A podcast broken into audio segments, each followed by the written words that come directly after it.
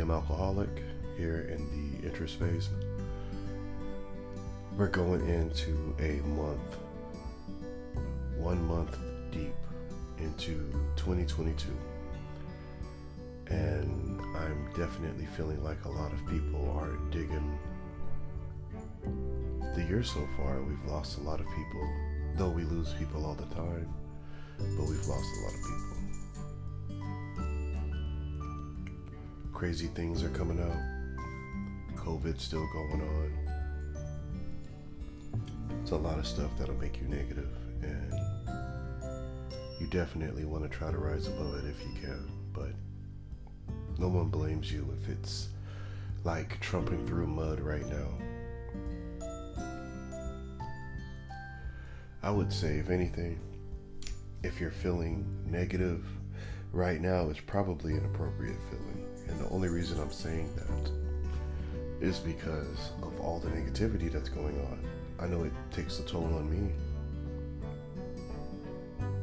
To be honest with you guys, uh, the last two weeks for me were kind of full of self doubt, negativity, and the feeling you just want to run. But I'm definitely finding my way out of that cave now, and things are definitely brighter.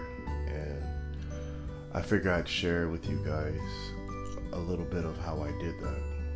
So, number one, I think a lot of people call it shadow work, but uh, recognize why you feel negative. Recognize where the negativity comes from, okay?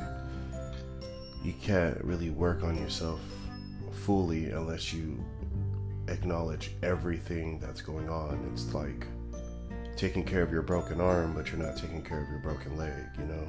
Um, yeah, your broken arm's fine now, but you have an even worse problem with your broken leg and it's spread to other things. So it's kind of like a cancer, right? Negativity is definitely like a cancer. But anyway, I recognized where it was coming from, and it was really my thoughts on what I was doing, um, how I was doing it, uh, the job field that I was in, and the dangers that are currently in that field. I let that thought process become my only one, and it really brought me down to the point of just really, in a sense, fearing my job.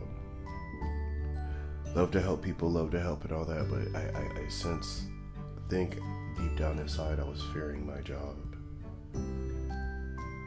Um, so I recognized that. I thought about what exactly is it in it that was bugging me, that was bringing me down, and I dealt with it. I acknowledged it. I, I became honest with those feelings. You know, everybody wants to be strong, but when you feel weak, you might need to actually tell yourself that you feel weak. You know, as weird as that may sound. But a lot of times, outwardly, we want to show people that we're always strong, but you got to be real with yourself when you feel weak. And that's what I did. So, the next step after that, after recognizing the problem, calling it out, and acknowledging that it's my problem and no one else's, I vented. I talked about it. I let my wife, as well as others, know how I was feeling.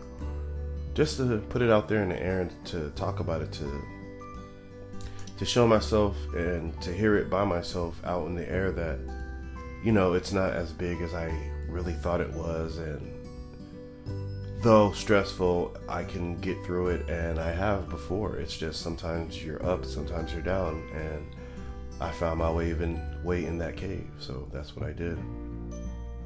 After venting and talking about it and coming up to a solution, I attacked the problem.